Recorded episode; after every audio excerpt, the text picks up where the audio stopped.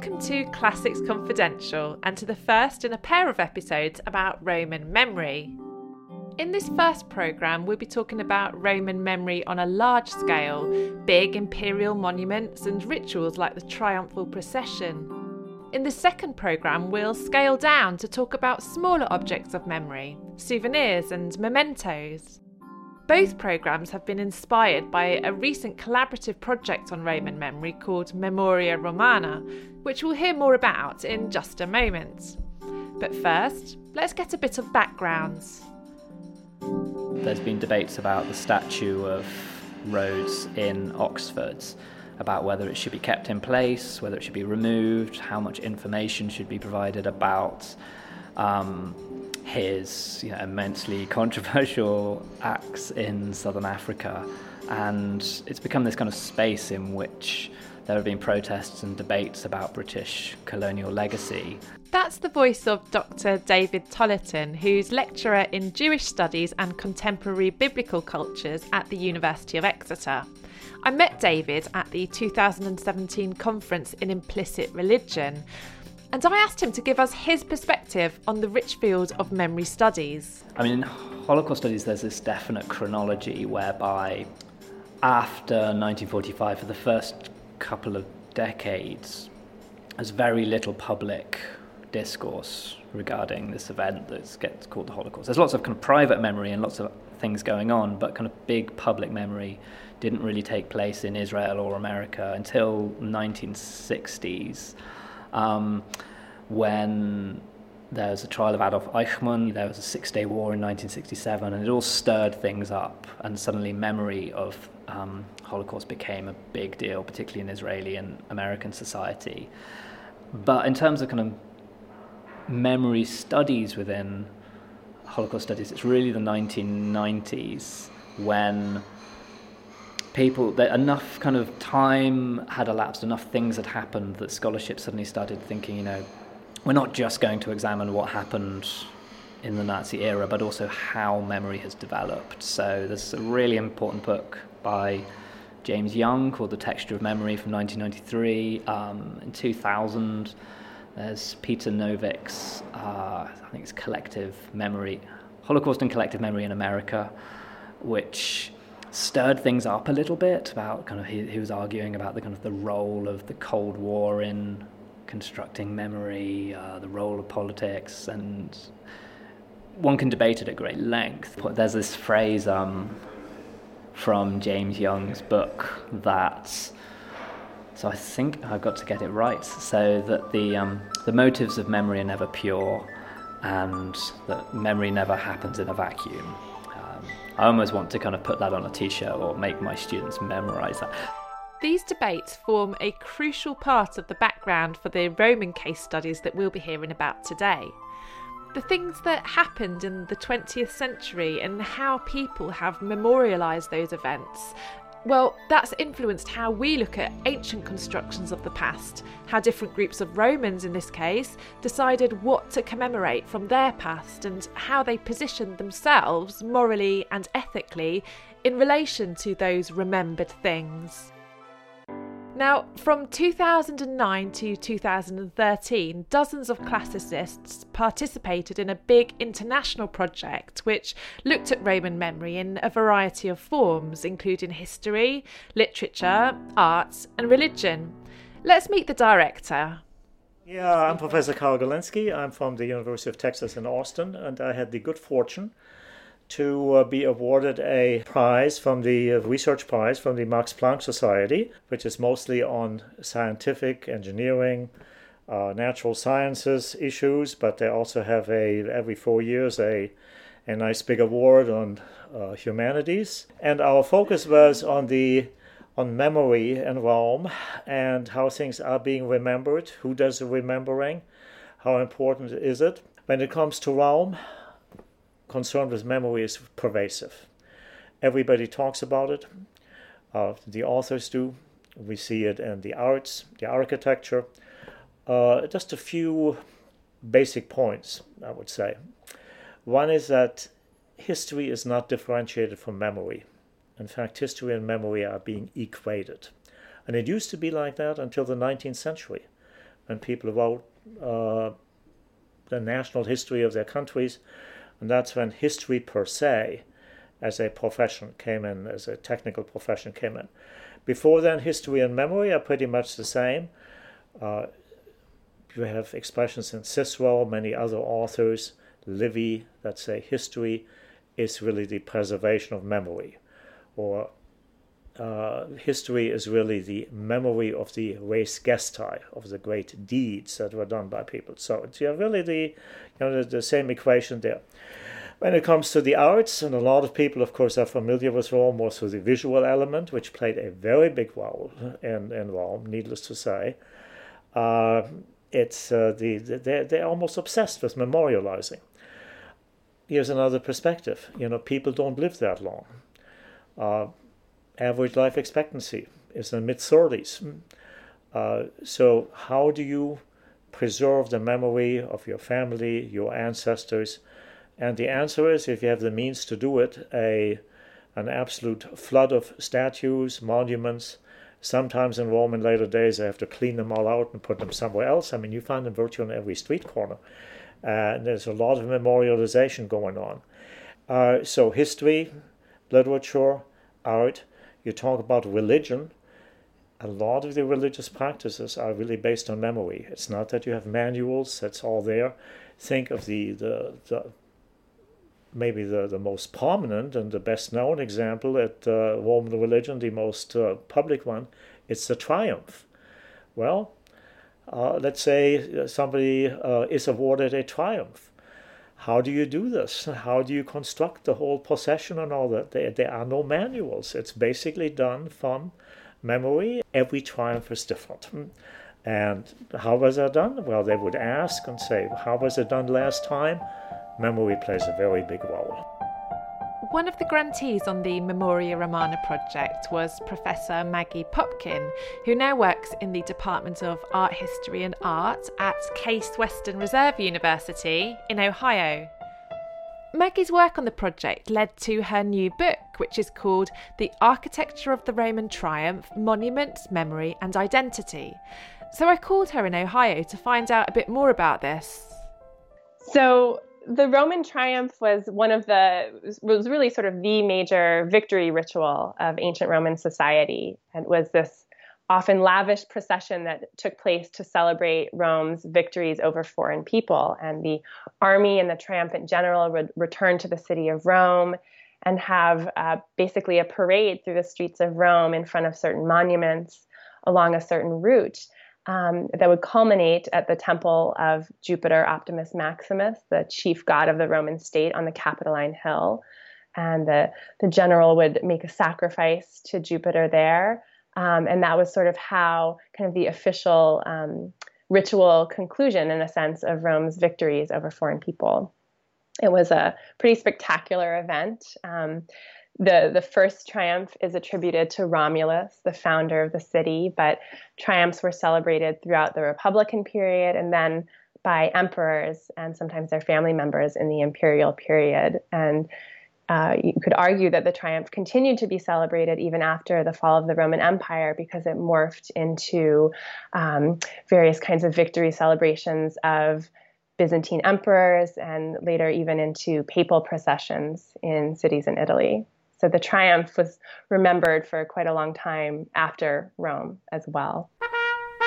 So, how exactly does the theme of memory deepen our understanding of the Roman triumph? So, I was looking I was very interested in looking at the impact that monuments, that these these buildings and um, you know various forms of architecture that were built along the triumphal route, what impact they had on how people in the city of Rome perceived this ritual of the triumph and then continued to remember it after the actual performance of the procession because we have to remember that the procession, the triumphal procession, was ephemeral, right?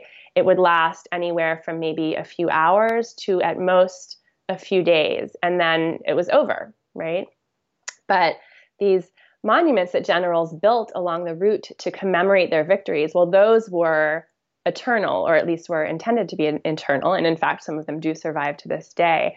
And so while Romans, you know, during the Republican period may have seen a few triumphal processions during their lifetime, Um, during the imperial period, you might only see one during your lifetime or none. Uh, so while you would only see maybe at most a few processions during your lifetime, you would live among these monumental reminders of triumphal processions. Those formed the backdrop of daily life in Rome. You couldn't go to the Roman Forum or to the cattle market or the vegetable market or, you know, pretty much any space in the center of the city without confronting architecture that was about Roman victory and then this ritual celebration of it. And so I really I found that these buildings um, that were built to commemorate the triumph or that housed aspects of the triumphal procession, so you know, spectator buildings like theaters or amphitheaters that the triumph would go through, that these really shaped how Romans both remembered past historical triumphs, how they conceived of the institution in general as central to Roman identity, and how they imagined the performance of future triumphs. So these these buildings also had an impact on what researchers call prospective memory, how we envision future events and plan for future events and decisions. Listening to this, I was very struck by the way that Maggie was using the word memory. So, on the one hand, we're dealing with something that people haven't themselves seen. You might only see one during your lifetime or none. Yet at the same time, we're also assuming that they remembered triumphs. But how can people remember what they haven't experienced? I mean, I found useful the the distinction between episodic and semantic memory um, that scholars sometimes talk about. So these are sort of the kind of the two main kinds of long-term memory that you know that people have. Um, episodic memory is this sort of autobiographical memory. It is we use that term to refer to uh, our memories of you know things that we experience personally. You know, people that we have actually met, or uh, you know, a, a, place that we've traveled to, or a sporting event that we attended.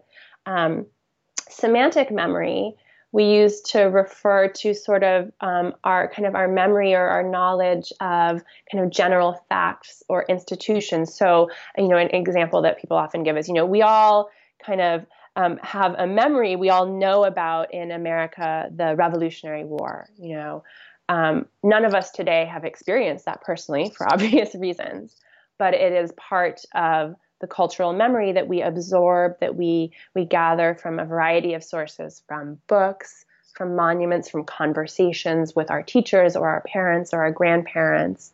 Um, so I found when people sort of understand that there are these two different kinds of, of memory, when we understand that there's this semantic memory, this sort of shared historical institutional memory, that is often I think what's at play when we're talking about commemorative architecture, for example, right? It can help us remember and and learn about and come to know events that most of us will, you know, will not have experienced personally. I think that's incredibly helpful in untangling what we mean by cultural memory. Semantic memory does overlap with other concepts, shared knowledge, for example, as well as history, which brings us back to what Carl was saying earlier about the interchangeability of the terms memory and history in antiquity. At the same time, the term memory is a very powerful one, partly because it draws attention to the fact that the past is never fixed, but is continuously being reshaped and reconstituted. And that's a very important point that memory is not something static. It is, it is something that is constantly under construction and reconstruction. And here is really one of the links too to the uh, uh, modern findings in neuroscience about memory, because it used to be thought just about memory, memory uh, in, in antiquity, it's kind of all stored up there, just like a hard drive mm. on your computer. You tap on it, boom, it all comes back. Memory, actually, the way it works in our brains, it's when we remember an incident from our past, our personal events, etc., it's being reconstituted, it's being recombined from different parts of our brain. Every time it's a new process. We see the same in a way in, uh, in, the, in, the, in the construction of Roman memory. This is not something that is static. It is not something that is left undisturbed. It's constantly being reconstructed, it's constantly being recreated. And I think that's part of its vitality. As someone who was very skilled at manipulating memory in Roman times was the Emperor Augustus. He came to power in 27 BC, and his reign effectively marked the end of the Roman Republic. No, Augustus is a, is a very good example because he comes in at a time uh, where clearly there, a lot of change has been taking place. And I think one of the most cogent analyses that we've had in recent years is by Andrew Wallace Hadrill, who talks about the Roman cultural revolution. Now, what does he mean by that? No, it was not just a change in terms of politics and a different style of government. It is really that uh, that that has a great deal to do with the preservation of memory. That the let's say the stranglehold of the upper classes on traditions on memory and so on really was loosened quite a bit under under Augustus and under Julius Caesar. You get now professional people in there, like the scholar Varro. He says here, I'm doing actually research on what was happening at that at that time, uh, and was, was happening in in in past uh, in past ages. Needless to say, a, a, lot of what he came up with, again, is just based on what people are saying, traditions, memory, and so on and so forth. But to be specific, so Augustus never was trying to sever himself from the Republican period. He was trying to put himself in a way as the culmination of that period. And, yeah, and, and with this comes the, the whole issue of how to preserve and how to reshape memories and the, perhaps the most obvious example is this that people know. He said, I restored 82 temples in Rome and rebuilt them. It's all good and true. What happened at that when, when a temple was rebuilt is that he often changed the anniversary date. I mean, people didn't go to church at that time every Sunday, so to speak. Once a year, the anniversary date of the temple, that's a big celebration. So you go there, and the anniversary is usually whoever built the temple first, they won a big battle, something of the sort, so that's a date is given. Augustus comes in and changes a lot of these dates to dates that are relevant to him. His birthday, the conquest of Alexandria, the, the conquest of Actium, uh, and so on and so forth. So, in a way, when the cult continues, when the celebration continues, all of a sudden the memory is changed and is focusing more on him, on his achievements, than the Republic. And you might say, well, that's very selfish and very self aggrandizing, which to some extent it certainly was. But here's a very important point. Uh, Rome at that time, he recognized that too. That's a really big shift is, uh, this, that is taking place. This is now caput mundi. This is now the, the, the center point of an empire. Uh, and to a lot of people, around the Roman Empire, the old Roman traditions were, well, they were meaningless in a way because it was not part of their own memories. He needed to create new memories. And so the reorganization, the way is is is uh, focused, you know, is focused on him, and uh, you know people can participate in these memories through festivals, performances, uh, and it's simply the the change from the republic is not just political, it's also a larger cultural phenomenon. Many of Augustus's imperial buildings harked back to the early days of Roman history, not only to the Republic, but further back beyond that to the stories of the city's birth. Professor Peter Wiseman is currently writing a book about Augustus and the Palatine Hill, a site with very strong links to Rome's foundation by Romulus. I met him at the 2017 Classical Association conference and we chatted about Augustus's interaction with an old thatched hut on the Palatine Hill. We were in a very noisy cafe when we recorded this, so apologies for the background noise.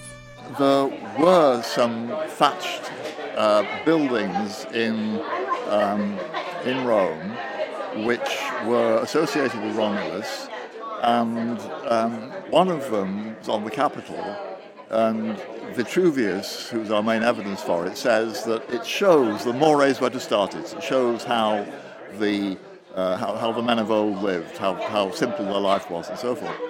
And so that seemed to me to be, you know, mores vetustatis, is as good a translation of, of uh, heritage as you're likely to get in Latin. But the interesting thing for me, because I'm writing a book about Augustus and the Palatine, uh, is the fact that there were also at least two thatched buildings or huts or whatever um, on the Palatine. The one Vitruvius was talking about was on the Capitol, which is not where you'd expect to find Romulus. Whereas on the um, on the Palatine, there are uh, there were two buildings, quite separate ones. One of them on the edge of the Palatine Hill, uh, at the top of the slope overlooking the Circus Maximus, and people know about that. And if you um, uh, if you look up um, the new um, Atlas of Ancient Rome, you'll find that's where the hut of Romulus is supposed to be. But there was also another one, much more important one, that was on the summit of the hill, which is where um, Romulus, uh, according to the narrative in Dionysius of Halicarnassus, talking about the foundation of, of Rome, um, Romulus was, he had this augury contest with his brother, famously, about which of them was going to found Rome and give it his, give him, give it his name. And so Romulus won that contest. And so the, um, the uh, assembled shepherds, which sort kind of embryo of the Roman people, they say to Romulus that we want you to be our king. And Romulus says, well, okay, I will do that, but only when I've consulted the gods by augury. And so, the way Dionysius tells the story, um, he is he spends the night overnight in a hut, which is presumably the hut of Faustulus, where he and Remus had been brought up. And then at dawn, he goes out and looks eastwards because that's the way augurs always look. And he gets his sign from the gods. There's lightning from the left, and so everything is fine.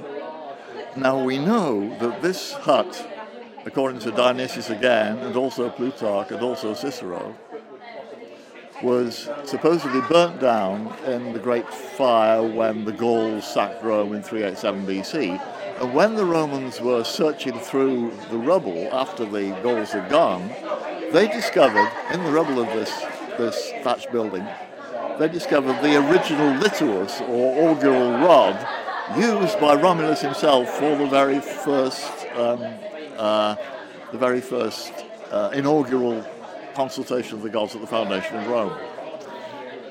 Right, so far so good. So you've got um, these two huts on the Palatine, one of which is particularly associated with the moment when the foundation was inaugurated, literally, by Romulus taking the auguries and getting his sign from the gods. Now, that augury which Ennius, in his great epic poem, described as Augurium Augustum, that augury was what gave Augustus his name.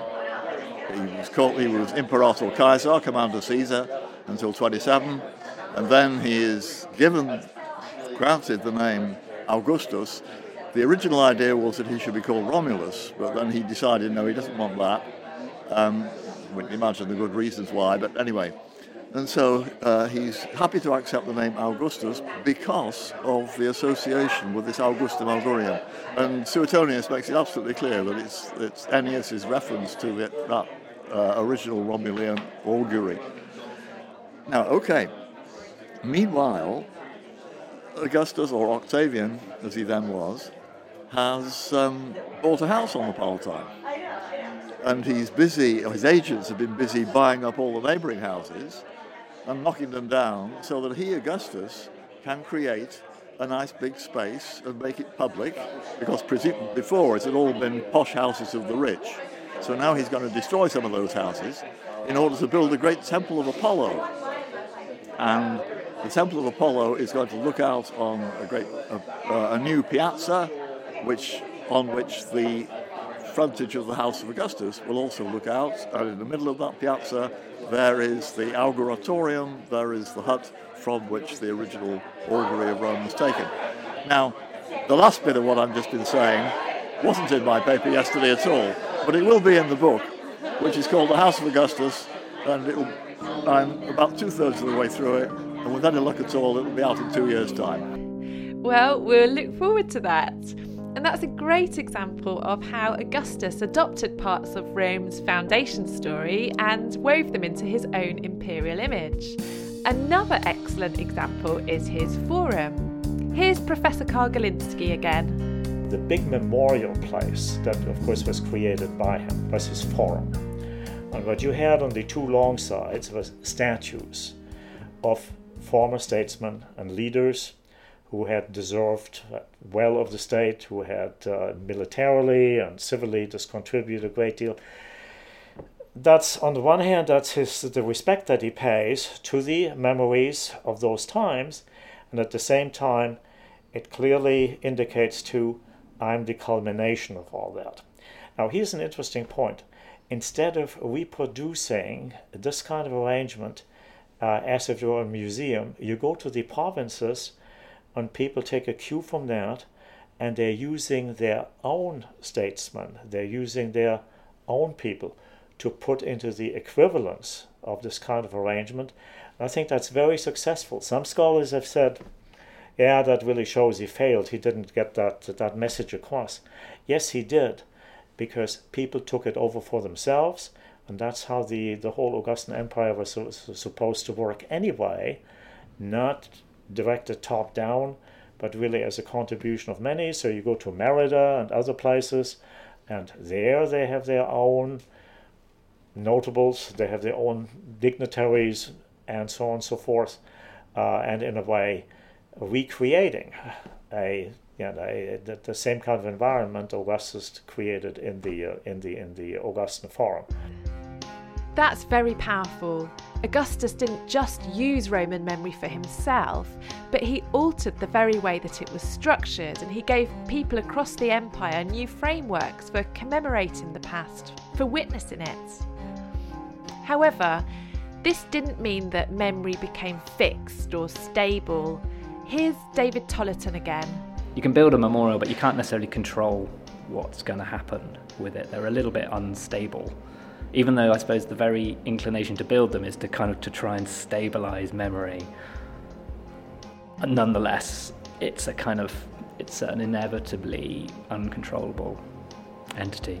Mm-hmm. We were chatting then about memorials in the 20th century, but the same applies to the past too. And in the last part of this programme, we'll look at the instability of Roman memory, We've got two case studies, and the first is an example of what cognitive scientists call false memory, which is when we're convinced that we remember something that didn't actually happen. Maggie Popkin. There's a wide body of cognitive research on how external stimuli, but particularly visual stimuli, can manipulate memory, can distort memories, can even make us falsify memories. And this was particularly illuminating for my study of the Arch of Septimius Severus in the Roman Forum, which is you know, one of the best preserved Roman triumphal arches today. Anybody who goes and visits Rome uh, and goes to the Forum sees this arch kind of looming over the Forum at the foot of the Capitoline Hill. It's extremely impressive even today, and you can just imagine what it would have looked like originally when its reliefs, marble reliefs, were painted in bright colors, when it had gilded statues of bronze on top of it showing the Emperor Septimius Severus in a triumphal chariot, and so on. Um, what's really interesting to me is that as I was researching this arch, I kept finding references in histories and biographies of the Emperor Septimius Severus that said that he celebrated a triumphal procession in Rome um, in the year uh, 202. And they would in the footnote, they would refer me to a passage in Cassius Dio, uh, who wrote a history of the Roman, uh, you know, a history of Rome in the Severan era. And when I went to actually read that passage, um, there was no mention of a triumphal procession of Septimius Severus in that year. And I started looking more closely at the surviving histories of the, you know, ancient histories of the Severan period. And no ancient author actually says that Septimius Severus celebrated a triumph. And so I started to think, well, why do all these, you know, very good, conscientious, modern scholars think that he celebrated a triumph? And what I came to realize is that the material remains, the architectural monumental remains of Severan Rome, like this triumphal arch in the Forum, have made, I think, uh, modern scholars and I believe probably some ancient Romans believe that Septimius celebrated a triumph when we, we really can't be sure that he did. You know, it's possible that this is a kind of an instance of the creation of false memory across history. False memories like this are often generated by accident, purely by the power of a good monument and people's willingness to believe. But at other times, our memories can be manipulated more deliberately. Here's our second case study. One term that is that pops up there all the time is the damnatio memoriae. Is basically you're trying to eradicate. Hmm, you're trying to wipe out somebody's memory. Well, it's very interesting because first of all, that term never existed in Rome. It's made up like so many things by modern historians, and once it's in there, you can't get rid of it. You know, it stays there. So what does it mean? And and anyone who's some passing familiar, familiarity with Roman art uh, has has seen this. It is basically here you have a bad emperor. For instance, you one example, you get the Emperor Nero, uh, you get the Emperor Caligula, you know somebody like that Domitian, and their their marble portraits were just all over the empire, and marble is very expensive. You know, so when when the emperor falls into disgrace, you don't simply throw the marble away. You get the sculpture, and often these things sit for a while. They're stored, and often it may be decades later. Hmm. You just use that piece of marble, and you recut it and you reshape it into the portrait of a good or more acceptable emperor. And of course, one precondition is that there's you know enough uh, you know face left on all this. If you got a very uh, uh, small-faced emperor, you probably can't do it, but there weren't too many of those. So here we go. And then people say, yeah, this really shows these statues were being redone to eliminate the memory of that particular emperor. First question really is so how do we how do we know that the old emperor was in there? And you might say well it's a sloppy workmanship. Not so. I think what they did in many cases leave deliberately some pretty substantial trace of the old emperor emperors you could see what was actually happening. And here again i go with the concept of this being dynamic. So instead of here's the old emperor here's the new emperor okay that's it. No the, the, the, the sculptor is asking you really to think about that and create a dialogue, create a dynamic. So we can see enough traces of Nero. Well, you know, Trajan is really a lot better. Here comes your dialogue. It's supposed to, you know, it's supposed to, to, to get you going. It is not simply wiping out the guy's memory, not at all. The, the, they want you to replicate in your own thoughts what the, what the sculptor did. Here is the bad example, here's a good example. How do we get from one to the other? And everybody will have their own answers. Or give you another give you another example along these lines, the damnatio memoriae, and how this how this does not really eliminate memory at all. Let's say you have an inscription, and uh, there is you know, so-called bad emperor is in there. Fine, you go in there and wipe out the inscription.